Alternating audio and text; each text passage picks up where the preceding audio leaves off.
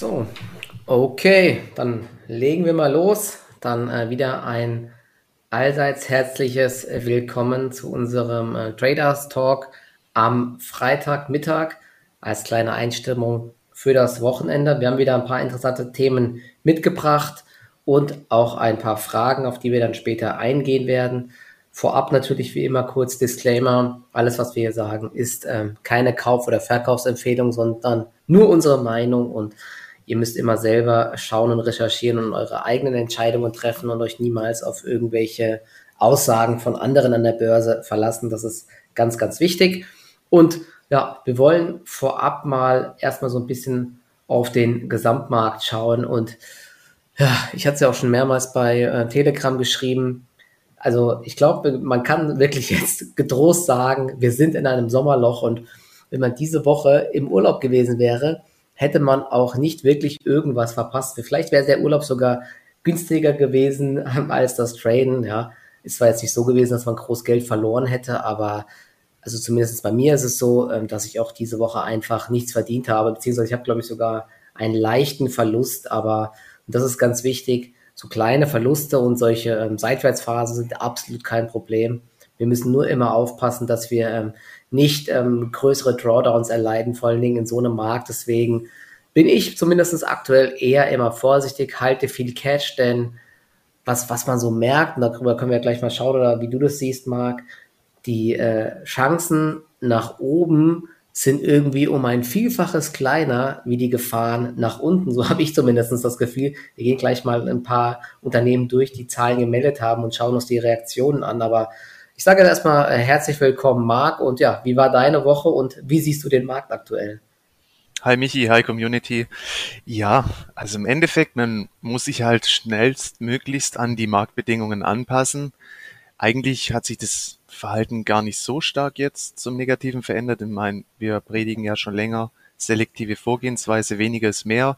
Dieses breite Momentum am Markt, das ist aktuell eben nicht vorhanden und man sollte sich dann vor allem eben auf Aktien stützen, die dann im Idealfall News getrieben sind, wo irgendwo Katalysatoren ausfindig gemacht werden können.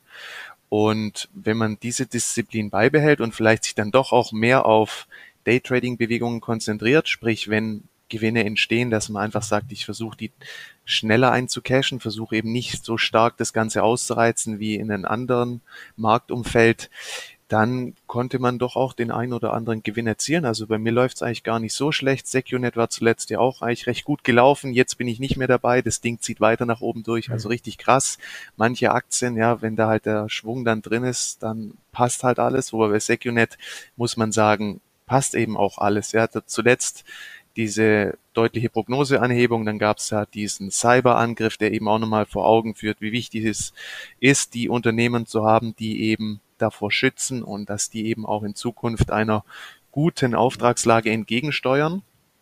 Ähm, wenn wir uns jetzt mal einfach die Price Action in den Indizes anschauen, am US-Markt schaue ich immer gerne S&P 500, die Nasdaq, der Russell und ja, Dow Jones, aber da sind halt eben nur 30 Unternehmen drin, wie ja auch im DAX, orientiert mhm. an Marktkapitalisierung und Streubesitz. Also der Index ist gar nicht so aussagekräftig.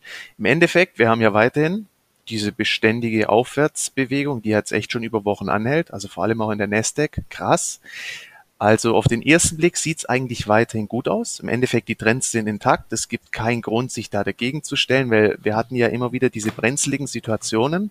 Und aus dieser Situation heraus haben sich ja die Bullen auch wieder mit Kraft zurückgemeldet und eben ein Reversal eingeleitet. Was man jetzt aber sieht, ist, dass es ähm, unter der Oberfläche doch ein bisschen zu stärkeren Divergenzen kommt. Ähnlich eigentlich auch wie schon in der vergangenen Woche. Gerade, dass der Tech-Sektor eben verstärkt von den Big Caps gezogen wird. Wenn man eben sieht, Google, Amazon, Microsoft, das sind eben die Leader. Und ich denke, das hat auch oft damit zu tun, institutionelle favorisieren halt in solchen Phasen auch ein bisschen geprägt von stärkerer Unsicherheit. Wir haben ja auch weiterhin die Thematik mit der Delta-Variante.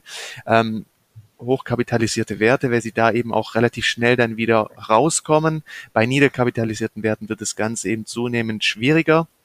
Das heißt, das ist das eine. Wir haben eine starke Divergenz zwischen Small Caps und Growth Aktien. Und im Growth Aktien sind eben vor allem eben die Big Caps in der Favoritenrolle. Und das sieht man auch, diese Divergenz zwischen Russell 2000 und eben zum Beispiel der Nasdaq. Da hat sich das Bild schon mehr eingetrübt.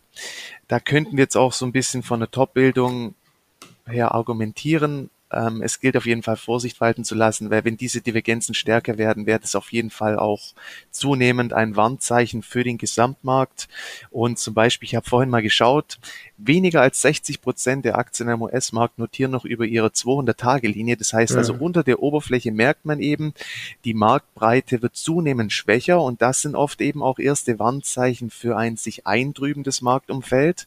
Und hinzu kommt eben auch, wenn wir einfach mal nüchtern die Steigungswinkel uns anschauen, S&P 500 und auch die Nasdaq, wie du auch schon gesagt hast, Chance-Risiko-Verhältnis, das weitere Aufwärtspotenzial gegenüber jetzt eben zunehmendem Rückschlagpotenzial, dieses CRV stimmt stimmt nicht mehr wirklich und dahingehend muss man sich einfach anpassen. Das heißt, auf den jetzigen Niveaus, auch wenn wir ein, zwei gute Tage wieder haben sollten, das heißt, wir sehen Reversals, dass man dann eben nicht Gefahr läuft, zu viel Positionen aufzuladen, weil beim Shorten, wir hatten es ja auch schon oft thematisiert, es ist eine andere Welt, es ist schwierig, Timing ist entscheidend und da habe ich auch Erfahrungswerte aufgebaut. In dem Moment, wo es Short aussieht, passiert es meistens nicht oder der Dip wird nochmal gekauft ja, ja und exakt. dann wiederum hat man Bereitschaft zu kaufen oder das dauert einen Moment und dann kommt doch die Entladung nach unten. Ja. Und vor diesem negativen Überraschungseffekt sollte man sich einfach ein bisschen schützen, eben über eine erhöhte Cashquote, vielleicht bei der einen oder anderen Aktien dann auch mal Gewinne mitnehmen und dieses Szenario auf jeden Fall vor Augen haben.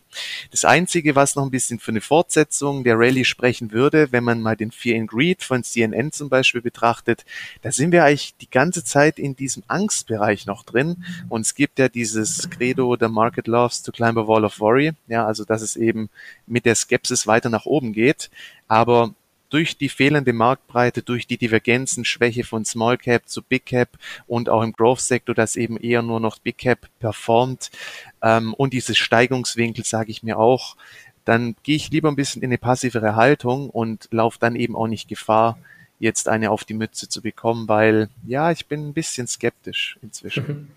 Ja, die, dieses Phänomen, was du gerade gesagt hast, ich muss echt lachen, weil es ist wirklich genau so.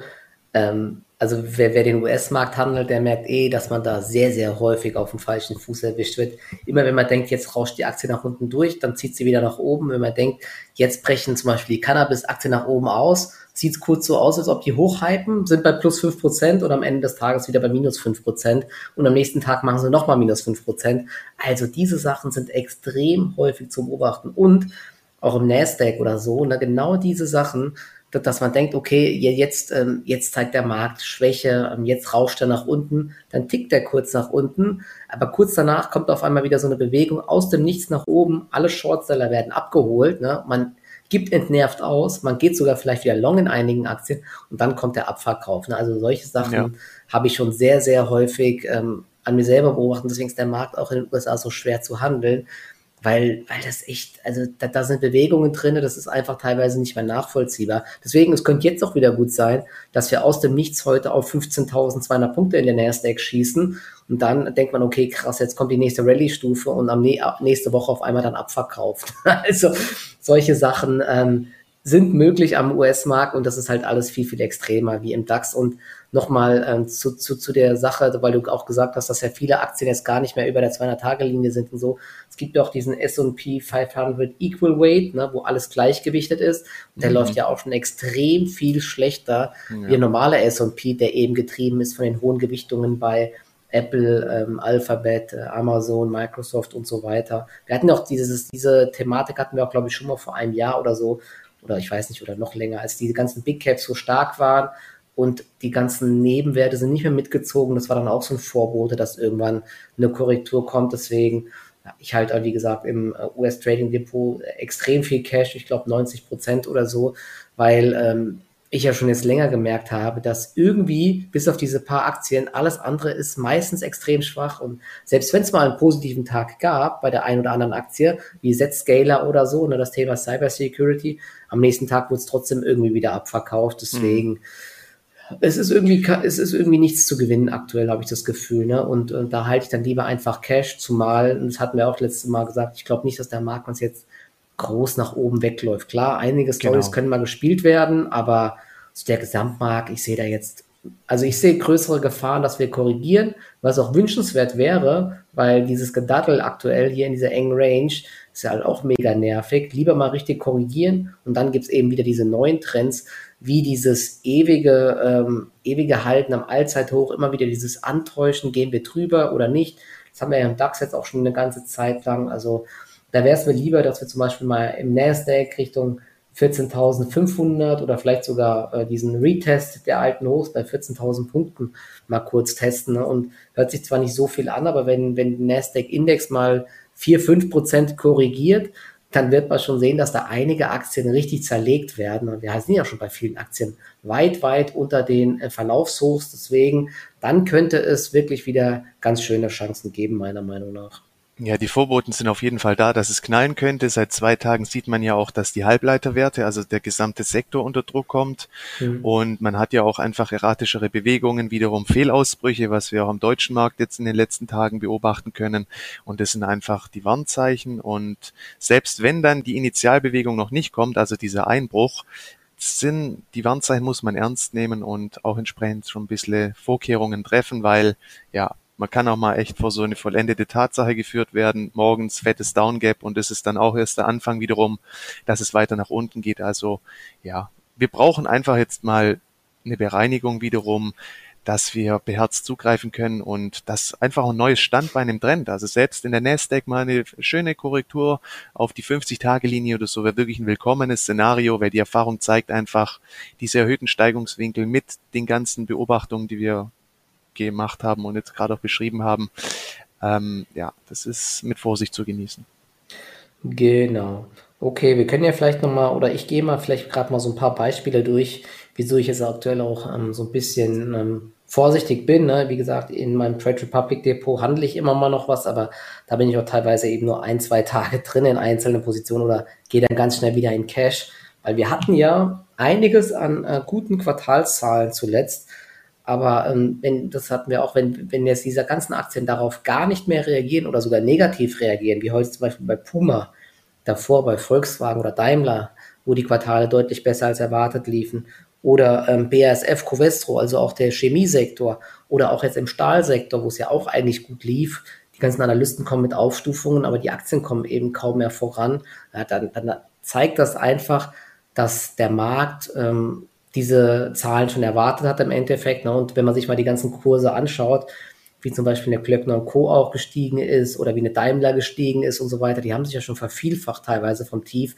Ja, das sind jetzt eben die Verkäufer, die damals mutig waren in der Corona-Krise und gesehen haben, irgendwann gibt es wieder einen Aufschwung und die stehen jetzt eben einfach auf der Verkaufsseite. Und das äh, muss man einfach aktuell akzeptieren. Ne? Und ähm, es wäre besser, wenn diese Aktien jetzt mal nochmal richtig vielleicht korrigieren und dann kann es auch hier wieder Luft nach oben geben. Also positive Quartalszahlen, keine, äh, keine Kursreaktion und dann im gleichen Atemzug diese Geschichten mit äh, Siemens Gamesa, die dann Siemens Energy runterreißt und Vestas und Orsted und Encarvis, die den ganzen Sektor mit nach unten reißt. Und zwar nicht nur ein bisschen, sondern 5 bis 15 Prozent. Das ist schon ein mehr als deutliches Warnzeichen, dass der Markt aktuell überhaupt keine äh, Fehler verzeiht. In der Corona-Krise war es ja dann die ganze Zeit irgendwann so oder Mitte letzten Jahres, dass man sich gesagt hat, krass, was ist eigentlich bei Six zum Beispiel los? Bei denen läuft das Geschäft überhaupt nicht. Die vermieten ja überhaupt gar keine Autos gerade, weil es gibt keinen Urlaub und so weiter. Wie kann die Aktie da oben stehen? Ne? Jetzt läuft das Geschäft gerade wieder an und die Aktie steht am Allzeithoch. Aber ähm, jetzt wissen wir halt, dass die Käufer damals äh, das schon gewusst haben im Endeffekt und die werden jetzt dann wahrscheinlich, wenn irgendwann gute Zahlen von Sixt kommen oder von was auch immer aus dem Sektor, die werden dann irgendwann ihre Stücke dann verkaufen und die Leute, die es jetzt erst checken sozusagen. Ne? Deswegen, man muss da immer aufpassen und ich versuche mir immer so ein bisschen vorzustellen, wer hier ist gerade der Käufer und wer ist der Verkäufer und man hat einfach bei vielen zyklischen Aktien ähm, einige Marktteilnehmer, die auf riesigen Gewinnen sitzen und die genau darauf warten, dass jetzt nochmal eine positive Meldung kommt, um dann eben abzuverkaufen. Ne? Und T-Viewer war ja auch so ein Beispiel, die Aktie wurde ja auch ordentlich zerlegt, bei, als diese, naja, war es eine Gewinnwarnung, oder zumindest, dass äh, die Prognose nur noch am unteren Ende erreicht wird. Das war ja auch ähm, eine ganz, ganz heftige, äh, ganz, ganz heftiger Schub nach unten, aber hier ist zumindestens äh, so eine Stabilisierung da. Und ich glaube, Marc, du bist ja auch immer noch mit dabei in der Aktie, oder? Oder siehst hier zumindest noch die Story aktiv? Genau, also ich habe jetzt auch diesen letzten Bounce, ich habe nochmal zugegriffen, wo ich, also wir hatten es ja eigentlich letzte Woche auch schon thematisiert, wo ich mir sage, es könnte echt nochmal auf den finalen Ausverkauf hinauslaufen oder dass eben dadurch durch dieses Zahlenereignis und die Preisreaktion ja markantes Tief gebildet wurde, dann gab es den Bounce. Daraufhin habe ich jetzt erstmal auch meine Position wieder rausgehauen. Ähm, ja, aber ich habe die Aktie auf jeden Fall weiterhin auf der Watchlist. Doch, doch.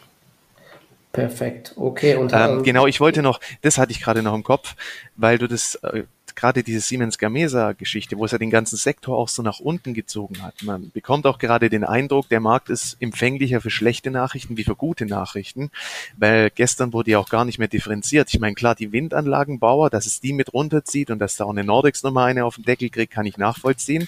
Aber zum Beispiel Encarvis als Projektierer, die ja mhm. eigentlich von dieser Nachricht gar nicht wirklich betroffen sind, die hat es ja auch noch mit nach unten gerissen. Und auch wenn man solche Beobachtungen macht, ja, wie werden gute Nachrichten angenommen, wenn sie nicht mehr wenn steigende Kurse umgesetzt werden, ist ein Warnzeichen. Aber wenn der Gesamtmarkt auch eher immer empfänglich dann für die Negativnachrichten ist, ist halt auch wiederum so ein Warnzeichen. Und, ja, ja, aber, und das ist ja das Interessante jetzt. Ich würde, ich, ich, ich versuche mir nämlich jetzt alle diese Unternehmen äh, so ein bisschen zu notieren, die vielleicht zu Unrecht abgestraft werden. Du hast ja jetzt gerade zum Beispiel Encarvis genannt. Orsted zum Beispiel ist ja auch nur ein Betreiber von äh, Windparks die offshore ähm, gebaut werden. Und Siemens Gamesa hat ja gesagt, es geht hier vor allen Dingen um Probleme beim Onshore-Bereich. Ne? Also, ähm, also Windturbinen, äh, wie Nordex sie baut, vor allen Dingen für normal, also auf dem Land, aber so Offshore-Windparkbetreiber habe ich jetzt auch gar nicht so das Problem gesehen, zumal jetzt Orsted ja auch gar nicht die Dinger selbst herstellt, sondern auch nur bezieht, ja, und vielleicht beziehen sie die eben auch von Siemens Gamesa und die haben falsch kalkuliert, aber das, das betrifft ja Orsted quasi gar nicht direkt, deswegen ähm, könnte das äh, theoretisch eine Chance sein. Aber Orsted habe ich auch immer noch eine Position im Depot. Wir sind ja noch im äh, Turbo K.O. Depot mit dabei. Ne? Und wie gesagt, auch Encarvis, die haben ja auch hauptsächlich ähm, Solarparks. Aber kurzfristig ist es halt wirklich oft so, dass der Markt da nicht unterscheidet. Ne? Und es wird quasi alles in Sippenhaft genommen und dann alles abverkauft, egal ob das Sinn ergibt oder nicht. Aber ja, entweder man, man versucht diese Sache auszusitzen oder ähm, man, man geht halt auch mit raus, weil, man, weil das Money Management ähm, es einem vorschreibt, aber hat das zumindest im Blick, dass wenn es dann irgendwann neue Aufwärtstrends gibt bei der Aktie, dass man dann vielleicht im Hinterkopf hat, ah, okay, da war doch was, der Abverkauf war vielleicht doch unbegründet und ähm, es können sich neue Aufwärtstrends bilden. Ne? Das versuche ich bei mir jetzt so ein bisschen äh, im Hinterkopf zu haben, dass ich vielleicht eine Nordex äh, und Siemens Gamesa eher meide, aber dann vielleicht auf die anderen Hersteller gehe, bei denen es besser läuft oder vielleicht bei Vestas, die da einfach größer sind und ich glaube, die haben Vestas hat ja auch schon die ganze Zeit, also Siemens Gamesa bringt dauernd Gewinnwarnung, weil sie irgendwelche Probleme haben und Vestas als äh, Marktführer, die sind da irgendwie scheinbar besser aufgestellt. Also kann man auch mal abwarten, was die an Zahlen bringen und ähm, dann gegebenenfalls, wenn die gut ausfallen, dass man dort dann halt auch wieder aggressiv einsteigt, wenn sich wenn sich die Trends drehen. Aber aktuell, so, solange wir da jetzt überall im Abwärtstrend sind, ja, muss man da jetzt auch nicht groß aktiv werden. Das ist halt auch so eine Sache. Dieses Versuchen, Recht zu haben, ähm, kann sehr, sehr gefährlich sein.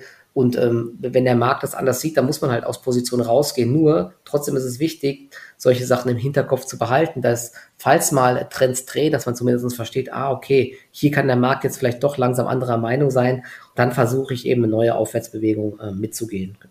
Ja, also unter den Windanlagenbauern finde ich eigentlich, ja, ist Vestas jetzt auch in der Favoritenrolle, würde ich bevorzugen vor allen anderen. Siemens Gamesa war eine Enttäuschung, bei Siemens Energy auch. Das war einfach heute wieder die verfehlte Kommunikationspolitik. Die Probleme waren wahrscheinlich schon viel früher bekannt.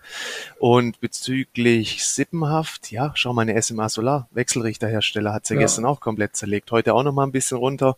Gleichzeitig wurden die Klimaziele wiederum verschärft. Also man hätte eigentlich schon wieder ein Pro-Argument für die Aktie gehabt. Gut, in den USA, der THN, der ETF, also der Referenz-ETF auf den Solarsektor, war jetzt die letzten Tage auch schwach. Aber gerade mhm. so eine SMA, wenn es da nochmal eine kleinere Übertreibung zum Beispiel nach unten geben sollte, ja, das sind dann auch alles wiederum antizyklische Trading-Chancen. Aber da wartet man immer halt, ja, im, besten Fall kommt es eben zu so einem kleinen Ausverkauf. Da jetzt reingreifen würde ich auch nicht machen. Ja, genau. Aber Und, und das, so, so funktioniert ja auch mein Trading teilweise für solche Swing-Trading-Ideen, dass man ein Szenario im Hinterkopf hat, wieso irgendein Sektor oder irgendeine Branche stark profitieren könnte, mittel- bis langfristig. Und ähm, ein Thema ist ja eben äh, Klimawandel und jetzt dieses neue Programm Fit for 55 genau. ne, von der EU-Kommission. Das dauert noch alles eine Weile, das ist schon klar, aber es gab jetzt zum Beispiel auch vor kurzem dann äh, die Meldung vom äh, Wirtschaftsministerium, dass der Stromverbrauch bis 2030 um 20 Prozent steigen wird.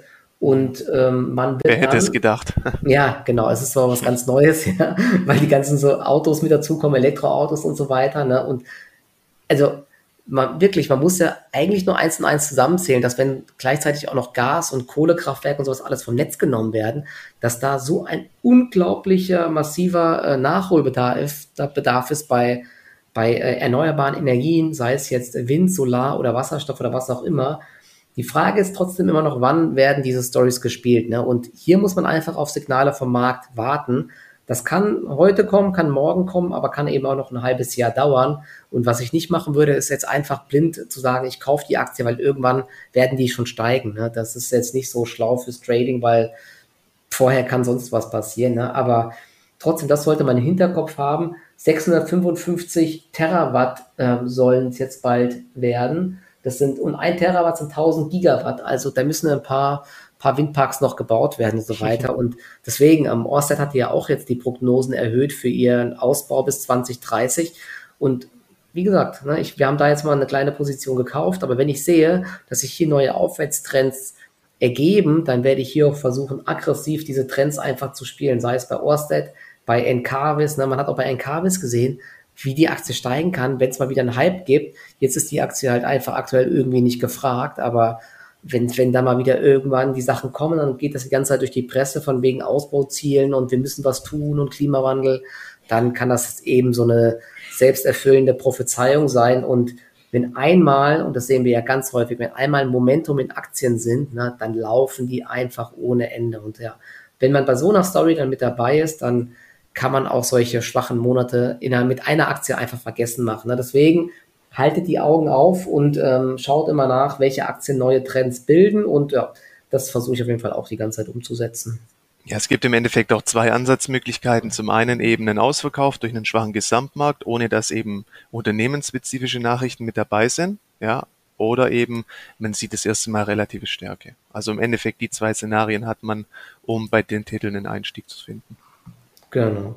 Ja, und dann können wir jetzt noch mal kurz auf ein, ein paar Aktien eingehen. Ähm, die du vielleicht auch noch im ähm, Depot hast. Oder ja, ich kann ja auch noch mal sagen, ich habe ehrlich gesagt nicht mehr allzu viel gerade drin, sondern halte, wie gesagt, viel Cash. Aber hast du jetzt noch aktuell neben Teamview, hast du ja gesagt, hast du dann noch aktuell interessante Stories am Laufen oder hältst du jetzt auch viel Cash oder wie viel Prozent Cash hast du aktuell?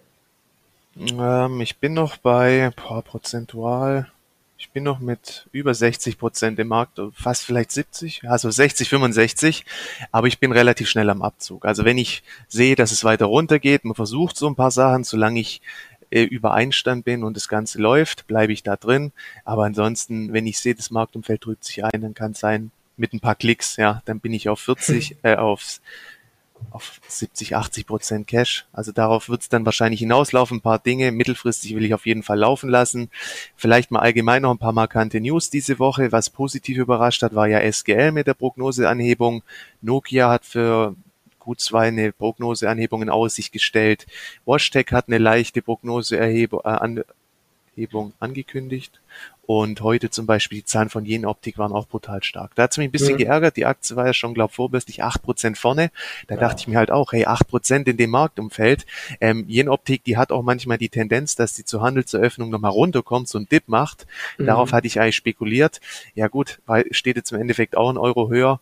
Ähm, das sind halt so ich hatte sogar ich hatte sogar überlegt, bei Jenoptik vor einen Short zu gehen, ne? Und ich so gedacht habe, okay, alles wird abverkauft plus 7 ja, Prozent. Ja, Zahlen, aber das habe ich zum Glück nicht gemacht. Aber ja. das ist halt echt aktuell sehr, sehr schwierig einzuschätzen, wie die Reaktionen dann sind, die nachhaltigen. Definitiv. Und aber das sind halt alles jetzt auch Werte, gerade in der Jenoptik. Wenn der Gesamtmarkt wegkippen sollte, dann wird die Aktie ziemlich wahrscheinlich eben auch nochmal unter Druck geraten. Dann kann man aber da auch schon die ersten Pullbacks nutzen, um eine Position aufzubauen, weil im Endeffekt die Nachrichten sind da und im besten Fall wird halt der Trend fundamental untermauert oder eben man hat diese markanten Schlüsselereignisse und dafür hat man halt die Watchlist die man füllt mhm. über tägliche Beobachtung, man macht seine Notizen und dann ist man in irgendeiner Form immer auf verschiedene Szenarien vorbereitet. Das ist halt immer ganz wichtig.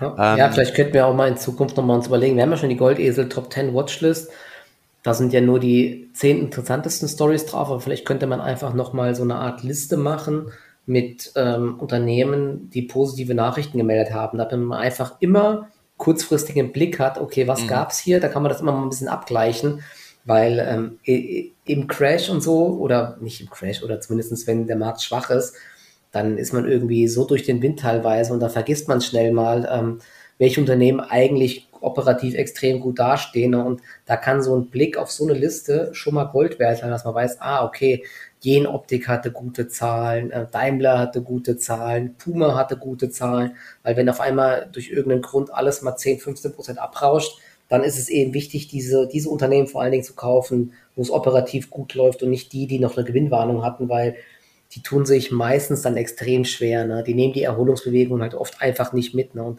sowas will man eigentlich im Depot vermeiden. Genau, und gerade halt neben den Nachrichten relative Stärke ist ja immer auch mit eines der besten Selektionskriterien. IVU hat sich da zum Beispiel jetzt auch zu erkennen gegeben vorgestern, gestern. Oft fehlen dann halt die Anschlusskäufe über mehrere Tage, aber wenn man sich da nur einen schönen Tag rausschneiden kann oder vergangene Woche hat ja Dürr auf sich aufmerksam gemacht, dass sie gar nicht auf den schwachen Markt reagiert hat, ist ja Freitag sofort angezogen, profitiert mhm. heute auch wieder von dem Buy-Rating. Aber man sieht eben auch, wie schnell die Aktie jetzt auch von ihren Hochs wieder zurückkommt. Und da ist eben, wenn man da schön trifft, ja, man kann so einen Euro sich rausschneiden, auch innerhalb des Tages, dann sage ich mir lieber eincashen, weil jetzt gerade eben auf diese mehrtägigen Bewegungen zu setzen, wenn man eben sieht, in der Breite werden sie dann doch tendenziell abverkauft, ja. macht halt wenig Sinn. Oder zumindest mal die Hälfte der Position raus und dahingehend halt auch nichts mit der Brechstange versuchen zu erzwingen. Die Kunst von erfolgreichem Trading ist eigentlich immer, sich dem Markt entsprechend anzupassen. Das ist ja ganz, ganz wichtig.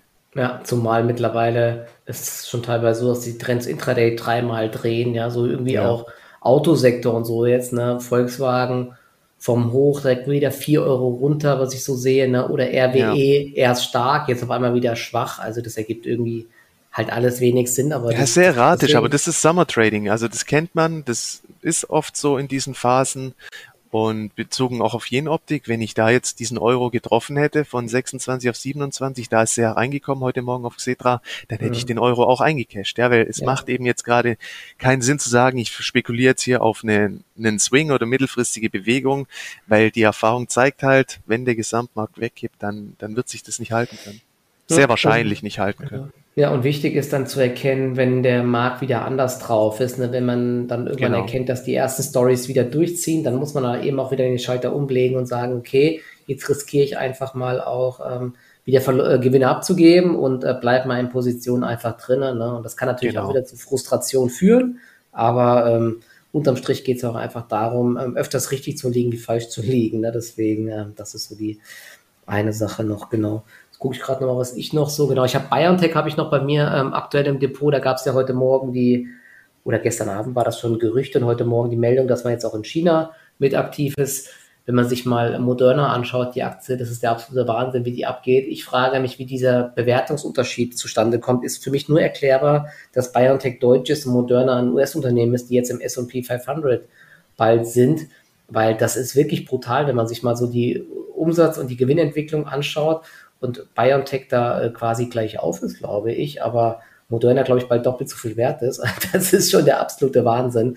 Aber jetzt bei BioNTech, der kurzfristige Abwärtstrend wird geknackt, die ähm, Meldung jetzt mit China und, das ist ja auch nicht zu äh, vernachlässigen, jetzt aktuell wieder diese überall steigenden Fallzahlen, also diese Booster-Impfung, ich glaube, die wird auf jeden Fall kommen, ne, mit der angepassten, mit der Anpassung an die Delta-Variante und so weiter. Und wer weiß, irgendwann dann vielleicht nächstes Jahr noch eine vierte Impfung oder sowas. Ne? Ich glaube, Corona wird einfach nicht mehr weggehen und es wird halt dauerhaft immer wieder ähm, Impfungen geben müssen einfach. Ne? Deswegen und gibt jetzt auch in Indonesien, glaube ich, eine Notfallzulassung für BioNTech und so. Also News News-Umfeld für die Aktie eigentlich ganz gut und äh, Peer Group mit Moderna ganz gut. Ich glaube, diese Novavax war gestern auch im Plus. Also ja, da bin ich ähm, jetzt mal noch dabei. Zwar jetzt auch nicht so die Riesenposition, habe auch vorhin schon im einen Depot ein bisschen Gewinne mitgenommen. Ne? Genau das, was wir gesagt haben. Ich spekuliere jetzt nicht auf eine riesige Bewegung, sondern nehme auch einfach mal ein paar äh, Gewinne mit. Ja, und ansonsten habe ich noch SAP bei mir im Depot. Daraus spekuliere ich ehrlich gesagt auf eine Prognoseerhöhung, die irgendwann mal nachbörslich kommt. Bin mal gespannt. Irgendwie ähm, die Vorzeichen sehen ganz gut aus. Ähm, Software AG hatte ja auch die Prognose erhöht, so ein kleinerer Konkurrent. Softwareaktien insgesamt ganz gut performt. Die SAP-Aktie irgendwie relativ stark zuletzt aus dem Nichts heraus. Also vielleicht kommt da eine Prognoseerhöhung, aber in die Prognoseerhöhung rein würde ich dann auch verkaufen, denn ja, Sell on Good News kann es auch hier wieder geben.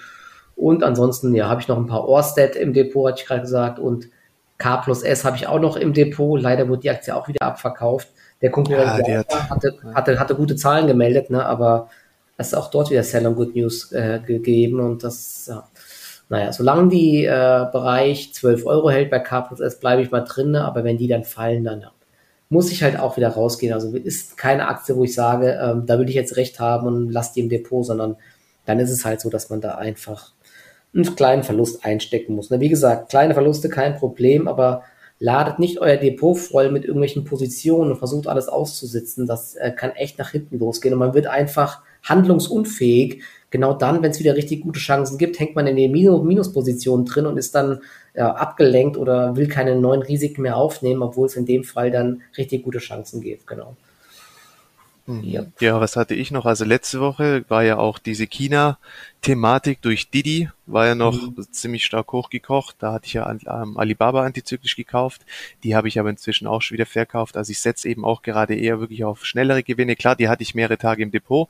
Aber ich sage mir auch, wenn der Gesamtmarkt ähm, Luft ablässt, dann ziemlich wahrscheinlich werden auch die Aktien mit nach unten gehen und mhm. dann kann man so Titel auch wieder günstiger einsammeln. Also jetzt eben mittelfristig denken, finde ich auch ein bisschen schwierig. Die ist auch schon wieder gerade im Minus, ne? Minus ja, 6% ja. schon wieder vorbörslich. Und diese New Oriental Education, das war ja übrigens der Fail Trade der Woche bei mir, gekauft bei, ich glaube, bei 5,60 Euro. Dann ist die auf 5,35 Euro runter, genau zum Tief verkauft. Und am nächsten Tag war sie dann mal 6 Euro oder beim nächsten Tag. Das ist halt echt auch bitter. Aber das ist das Problem bei diesen China-Aktien bin ich halt auch einfach extrem zittrig, weil du weißt einfach nicht, was über Nacht kommt. Ne? Und das ist halt auch nochmal ganz wichtig ähm, zu wissen. Eine Daimler oder was weiß ich was, irgendeine deutsche Aktie oder von mir ist auch eine Microsoft oder Apple, da habe ich halt keine Probleme, die über Nacht zu halten, weil es wird nicht irgend, irgendwas über Nacht kommen, was der Aktie die Grundlage irgendwie entzieht. Aber sowas wie New Oriental, da kann eben doch über Nacht irgendwas kommen, dass die chinesische Behörde sagt, sie dürfen ihre Services nicht mehr anbieten, aus Datenschutzgründen oder sowas. Ne? Und das muss man einfach berücksichtigen, dass so eine Aktie dann nochmal minus 30 Prozent machen kann über Nacht. Ne? Deswegen bei solchen Aktien, wo der Handel dann irgendwie auch äh, über Nacht stattfindet in Hongkong, muss man halt richtig aufpassen und dann gegebenenfalls einfach ein bisschen äh, die äh, Gewichtung nochmal runterfahren, dass man dort nicht komplett auf dem falschen Fuß erwischt wird, wenn, wenn die Aktie dann irgendwie morgens bei minus 25 Prozent steht oder so. Ne? Das muss man auch bei solchen Aktien halt einfach berücksichtigen. Deswegen, wenn, dann setze ich auch eher gerne auf die Big Caps wie Alibaba, die jetzt auch als Sponsor bei der EM fungiert haben, die ja wirklich schon auch, ja, also da fühle ich mich dann deutlich wohler wie bei diesen kleinen Glitschen. Tencent wäre auch noch zu mhm. anzusprechen oder eine Softbank oder eine Brosus, die dann wiederum Beteiligungen bei diesen Aktien halten, aber doch noch ein bisschen diversifizierter sind. Ja, das ist da auch mein Ansatz. Genau. Okay. Genau, was ich mir jetzt noch aufgeschrieben habe, ist und welchen Sektor ich auf jeden Fall weiterhin auch wirklich im Auge behalten würde, auch in Bezug auf die Price Action bei den Einzelaktien, ist eigentlich alles, was mit E-Mobilität zu tun hat. Also im Endeffekt, man sieht ja, die EU drückt bei e-, E-Mobilität weiter krass aufs Tempo. Du hast schon angesprochen, dieser Maßnahmenkatalog Fit for 55. Mhm. Im Endeffekt sieht es ja schon fast ein Verbot von Verbrennungsmotoren vor. Wir haben Verschärfung der Klimaziele, wir haben auch das zunehmende Commitment der OEMs, ja, die sich halt jetzt immer mehr auf eine E-Flotte einstellen und da ist eigentlich, das sind zahlreiche Aktien. Angefangen, also ich gehe einfach mal ein paar Aktien durch. Nemanz hält sich noch recht gut. Fantasie, Aufbau, Batteriefertigung. Aumann, dieser gestiegene Auftragseingang. Mhm. Da bin ich mal gespannt bei Aumann. Ne? Also Aumann wird vor allen Dingen jetzt interessant, das nächste Quartal sich anzuschauen. Ich glaube, wenn es dort nochmal einen guten Auftragseingang gibt, dann könnte die Aktie richtig nach oben schießen, denn äh, die Bewertung ist echt niedrig. Was sind die Wert? Ich glaube 200 Millionen oder so nur. Ne? Die waren mal irgendwann bei 80, 90 Euro. Also äh, das ist echt so eine Aktie, die ist auch relativ markteng. Also wenig Umsatz drin. Da kann es auch im, im Hype kann sich auch schnell mal verdoppeln, so eine Aktie. Genau, dann, die liefern ja wiederum die Maschinen zur Wicklung von Spulen für Elektromotoren. Dann weiterhin auch sehr interessant Ibutec, die ja Batteriematerial liefern und zuletzt auch wieder einen Auftrag aus Asien kommuniziert haben. Ähm, Varta will ich in dem Kontext auch mal erwähnen klar als Batterielieferant, aber Varta ist halt echt schwierig aufgrund eben auch immer dieser Shortseller, die sich auf die Aktie stürzen. Ja. Die lasse ich da gerne so ein bisschen ausgeklammert. Wir haben zum Beispiel Umicore, die auch echt gerade einen guten Eindruck macht, in Schlagweite zum Allzeithoch steht. Hier haben wir die Trends Recycling und eben auch die Lieferung von Batteriematerialien. Wenn wir auf Ladeinfrastruktur den Fokus richten, Compleo Charging Group hat sich sehr gut jetzt zuletzt gehalten, auch in der schwachen, an schwachen Markttagen. Da gab es da gab's heute auch eine, oder die sind in Übernahme. Da gab es heute News, ne? genau, da gab es genau. heute News. Ist halt das Problem, ähm, ja. hört sich ganz interessant an, aber das Problem ist, dass das wieder eine Kapitalerhöhung geben wird, wahrscheinlich. Ne? Also wenn sie diesen Bereich von E.ON übernehmen, ich glaube, diese Ladensäulen Betreibersache, dann müssten sie auf jeden Fall eine Kapitalerhöhung ähm, umsetzen. Aber trotzdem, wenn diese Meldung kommt und die dann umgesetzt ist, dann ist Compleo auf jeden Fall auch interessant. Oder ich glaube, die hält sich auch heute da eigentlich. Ja, charttechnisch, also wirklich aussichtsreich, schöne Basics auch im Big Picture geformt, dann Heidelberger Druck auch im Bereich jetzt mhm. Ladeinfrastruktur Fuß gefasst, gestern Buy-Rating auf 2,30 Euro kann man in dem Kontext auf jeden Fall auf der Watchlist führen. Eine Schaltbau ist ja auf der Goldesel Top 10 Liste. Neubewertungspotenzial im ähm, Gleichstromsegment für Komponenten für erneuerbare Energien und eben E-Mobilität. SGL diese Woche mit Prognoseerhöhung sieht Absatzpotenzial für dieses Anoden-Graphitmaterial und auch als reiner Batteriehersteller Samsung SDI. Also das sind alles Titel, wo man echt mal sich so eine Branchenwatchlist machen kann mit den ganzen Aktien. Mhm. Und ja, wenn da eben relative Stärkesignale kommen oder im Idealfall weiterer positiver Newsflow, sind es auf jeden Fall Kauf. Chancen, weil man sieht, was in diesem Sektor passiert. Und zum Beispiel habe ich mir noch vorher rausgeschrieben, dieses Center for Automotive Research, CAR, mhm. rechnet damit, dass aufgrund unzureichend vorhandener Batteriebasismaterialien wie dieses Lithiumhydroxid allein mhm. in den nächsten sechs Jahren weltweit Batteriezellen für fast 15 Millionen Neuwagen fehlen werden. Und man Krass. sieht auch gerade in den USA, wie diese ganzen Lithiumwerte, Albemarle mhm. und wie sie alle heißen, mhm. ähm, ziemlich stark auch akkumuliert werden. Und auch diese Aktien gilt es wirklich im Fokus zu haben, auf der Watchlist zu führen, weil in diesem Sektor passiert gerade so viel. Ich denke, da ist noch weiteres Potenzial. Weiteres ja, genau. Potenzial auf ähm, jeden Fall vorhanden. Genau, ich hatte auch ein paar Mal schon mal diese Lithium-Aktien angesprochen. Da gibt es noch, ähm, genau, es gibt ja noch Standard Lithium, die sind mit äh, Lanxess ähm, irgendwie da am Partnerschaften oder Lanxess hat es auf jeden Fall ich mit beteiligt oder haben Zugriff irgendwie auf das Projekt. Ganz interessant, aber die Aktie ist jetzt ein bisschen heiß gelaufen zuletzt. Dann gibt es ja noch ähm, aus Australien die, ach, muss ich gerade mal schauen, Namen vergessen, die Orocobre? Ja, genau, Orocobre. Ich habe irgendwas mhm. gehabt mit A. Orocobre eigentlich auch ein sehr interessanter Chart, ähm, läuft ganz gut und ähm, ein großer Player aus äh, China ist äh, Gangfeng Lithium. Ich meine, die beliefern unter anderem BMW mit Lithium. Die sind ähm, auch ganz gut gelaufen. Ähm, müsst ihr euch mal anschauen. Die ist auch ganz interessant. Und im Bereich Ladesäulen, Infrastruktur und Stromnetze allgemein ist ja mein Favorit Alfen aus, äh, aus den Niederlanden. Die haben wir auch bei uns im, äh, im Goldesel ähm, Dings Moonshot Depot. Genau, die gehört ähm, die auch noch auf die eigentlich zuletzt auch ja. recht gut gelaufen. Und müsst ihr euch mal den Chart anschauen. Über 80 Euro. Ich habe da einen Alarm reingemacht. Ähm, sorry, über 80 Euro könnt es dort ein äh, Chart Breakout geben. Also die Aktie ist auch ganz interessant, aber ja, vielleicht muss sie auch ein bisschen erst noch konsolidieren, aber ja, der ganze Sektor ist auf jeden Fall echt mega, mega spannend. Ja, was da jetzt alles noch kommen soll von den ganzen Herstellern, ja, also da wäre halt auch so eine Gesamtmarktkorrektur womöglich auch ein interessanter Einstiegsmoment. In USA noch Levent Corporation, Kürzel LTHM. Und über Dow Jones kam heute zum Beispiel für Rock Tech Lithium, mit der habe ich mhm. mich aber noch nicht näher beschäftigt, auch eine Kurszielsteigerung. Die ist aus Kanada, notiert dort bei 5 kanadischen Dollar und Kurspotenzial 100 Prozent auf 10. Ist noch nicht angesprungen, was mich dann auch mal ein bisschen skeptisch ähm, mhm. stimmt, wenn man halt sieht, ein Sektor ist gerade hoch in der Gunst der Anlegerschaft. Aber kann man auch mal auf die Watchlist haben oder ich werde mir die auch mal dann am Wochenende anschauen. Wie war das? Das war doch mal so eine gehypte Aktie auch hier Ja, äh, irgendwie bei den schon. deutschen Privatanlegern und so. Das weiß ich noch. War da nicht der Einstieg von Elon Musk oder irgendwie so? Was war doch da? Oder Tesla irgendwas? Ich weiß nicht. Irgendwie meine ich mich an sowas zu erinnern. Aber auf jeden Fall habt ihr jetzt mal einige Aktien für die Watchlist. Genau. Und äh, immer Der ganz Sektor gut, dürfte heiß bleiben. Ja, genau. Immer schön äh, das Ganze zu beobachten.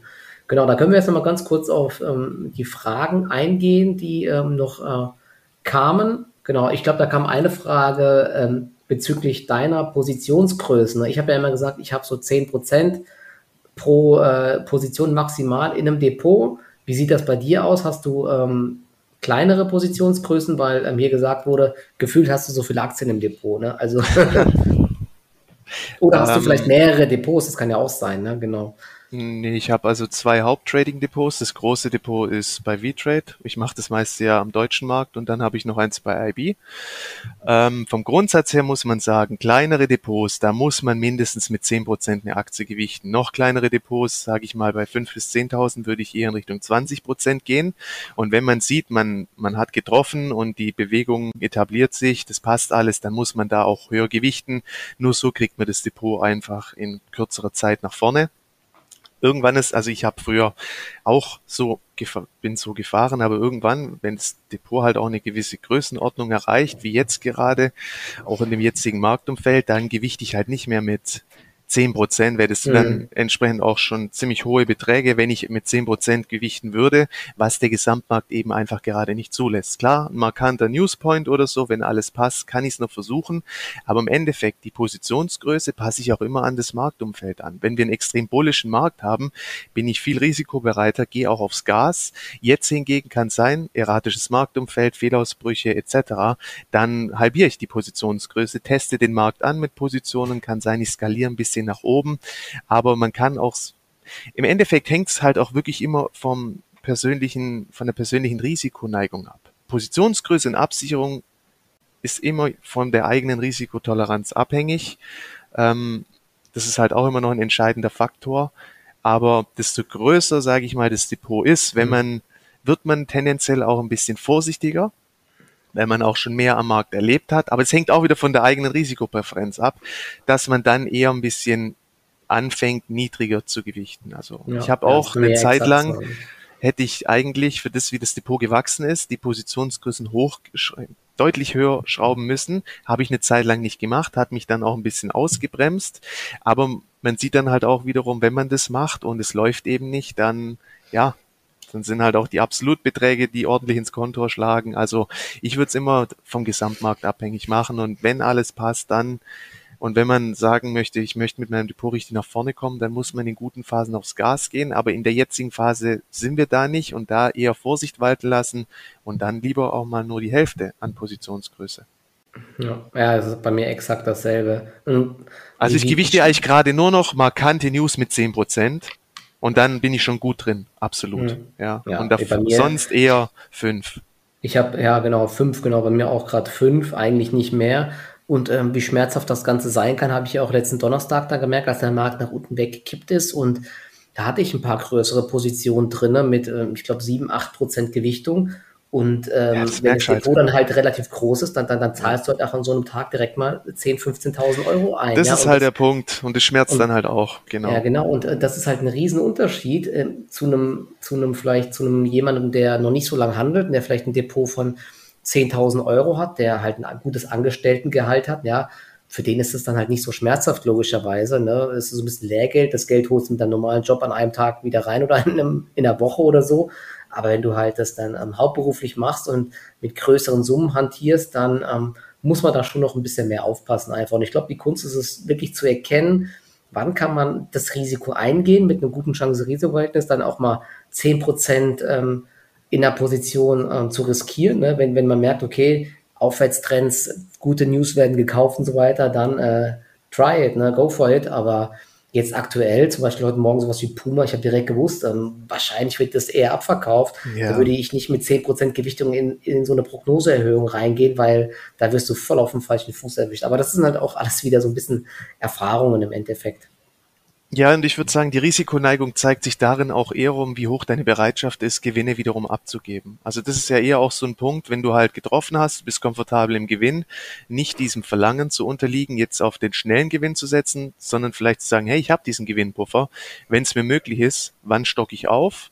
Und dann aber wieder Bereitschaft eben haben, die Gewinne abzugeben. Also mhm. das ist dann, glaube ich, eher, wo sich dann als nächstes dann die Spreu vom Weizen trennt. Und wenn du halt ja. halt wirklich Cojones hast und ja, dann und im richtigen Momenten halt wirklich nochmal drauflädst, da kriegst du das Depot halt dann richtig nach vorne. Aber in diesem Game ist dann kann halt immer wieder sein, du fliegst auf Null zurück und warst zwischendrin schon wieder komfortabel im Gewinn. Deswegen, ich denke immer so ein bisschen die Mischung macht's. Es gibt Situationen, da muss man einfach die Gunst der Stunde nutzen.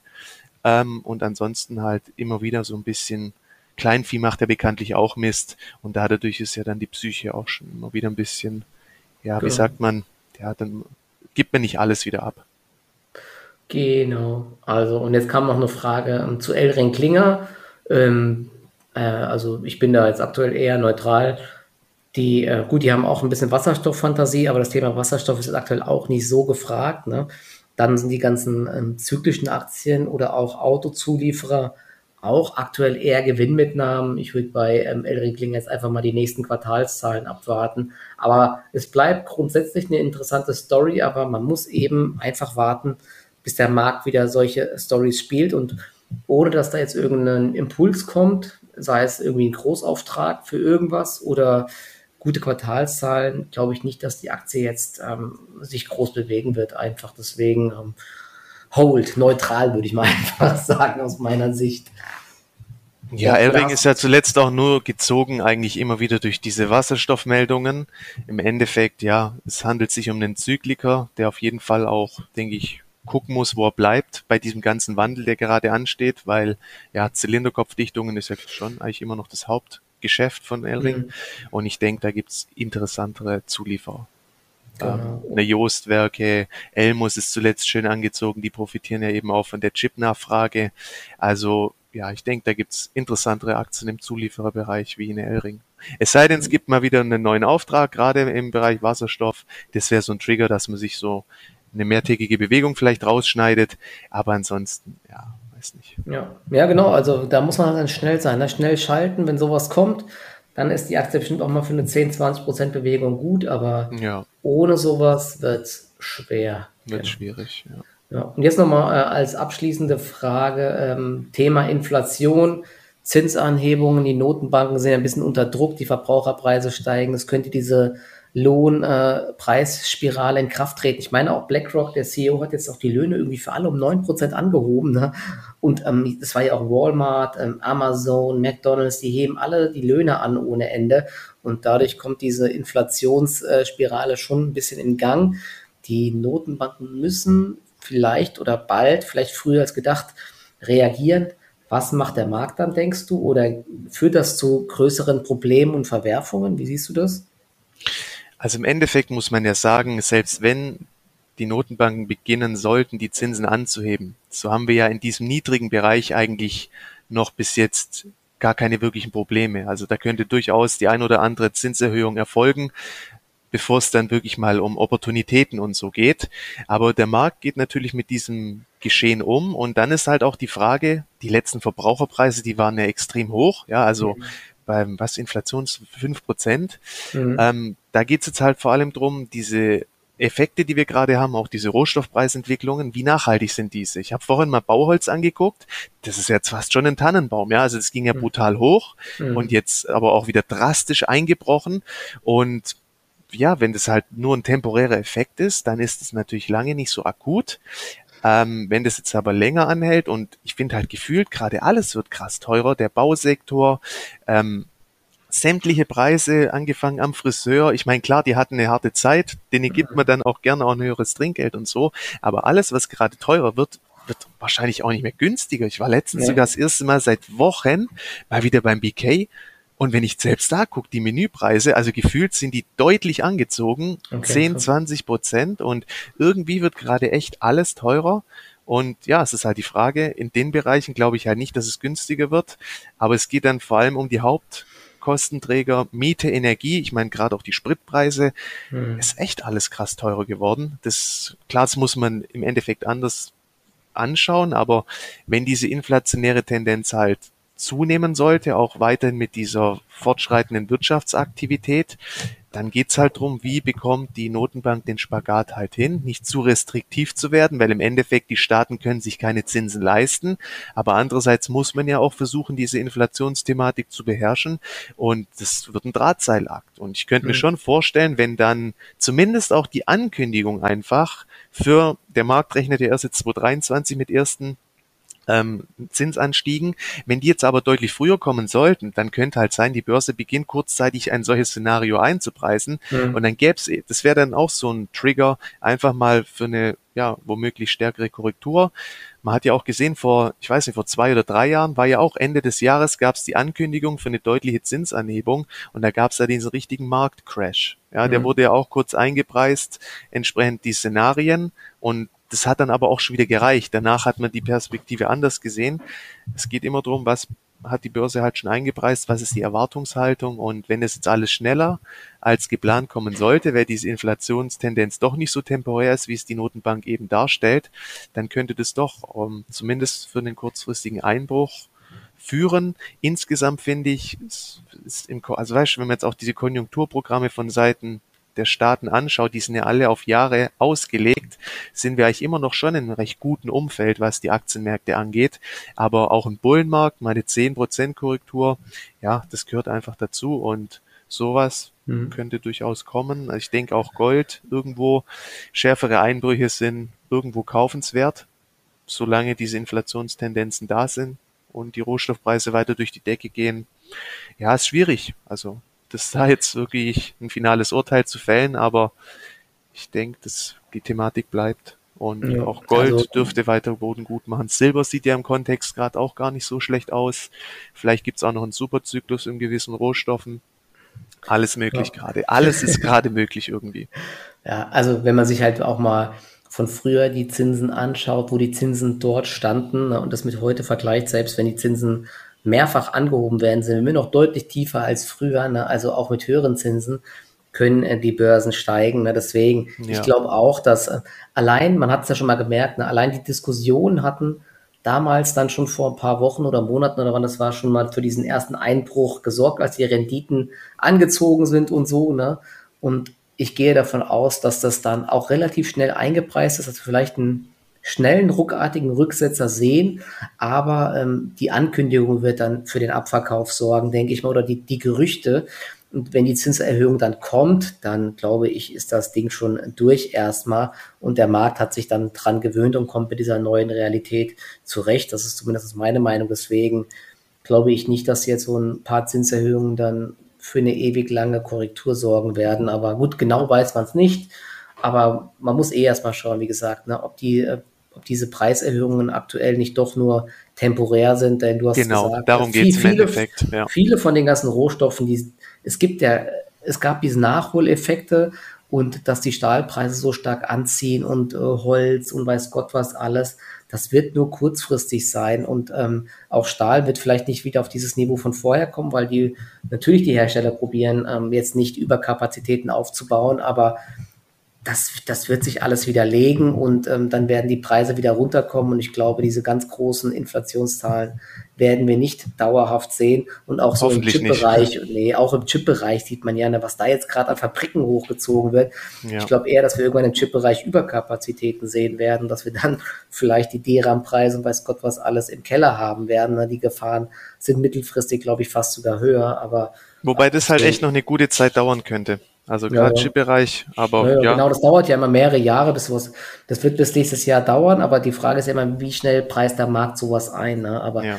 äh, jetzt die Chip, die, die Chip-Aktien, die tun sich auch irgendwie so ein bisschen schwerer, aber naja, das, äh, das ist so, aber man muss da einfach flexibel bleiben, glaube ich. Aber in meinem Langfristdepot zum Beispiel, ähm, ich mache ich mach da nichts, ich bleibe bei den Unternehmen langfristig dabei. Man darf ja auch eins nicht vergessen, wie stark ist ein Unternehmen und wenn es zum Beispiel eine Inflation gibt, wie viel Marktmacht hat zum Beispiel Apple oder was weiß ich oder Amazon, die, die können ja auch einfach die Preise mit erhöhen. erhöhen. Also das ah, ja, iPhone eben deutlich die geben es an den Kunde weiter. Das ist ja ein genau. Inflationsschutz genau. in dem Moment. Genau, also da werden auch die Gewinne von guten Unternehmen mitsteigen. Ne?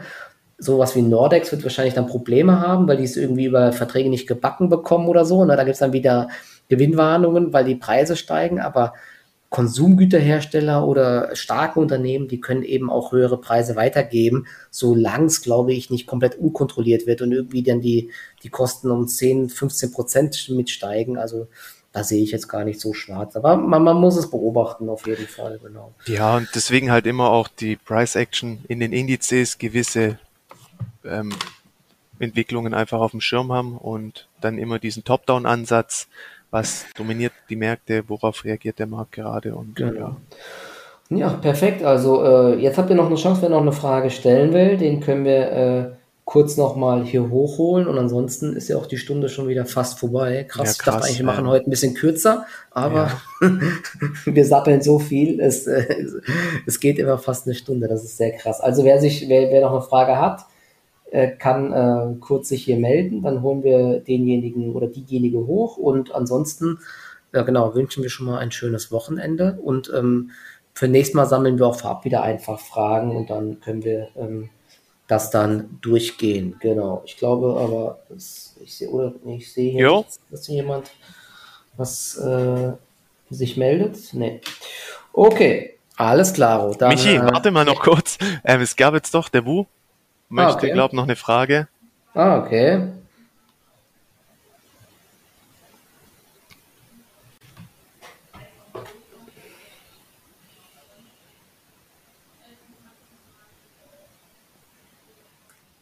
Ah ja, genau, das, da wollte ich vorher eigentlich auch noch mal kurz drauf ja, zu sprechen kommen. Ihr müsst die Frage noch mal kurz äh, wiederholen am besten, denn ähm, ich nehme das ja ähm, hier noch extern auf und ich selbst habe auch kein äh, Mikro an, deswegen habe ich auch die Frage nicht gehört. Also bitte, kannst du noch mal wiederholen, Marc, die Frage.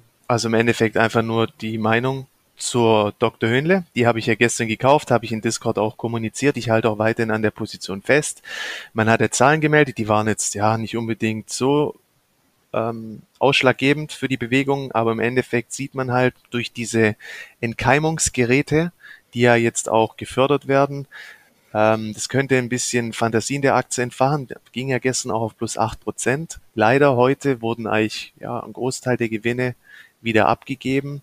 Ähm, ist natürlich nicht immer so ein gutes Zeichen, wenn die Bewegung von so wenig Nachhaltigkeit geprägt ist. Ich möchte mir jetzt gerade nochmal die Aktie kurz anschauen. Ähm, ausschlaggebend ist dann natürlich auch immer, wie hoch ist das Volumen, wenn so eine Aktie wieder deutlich zurückkommt.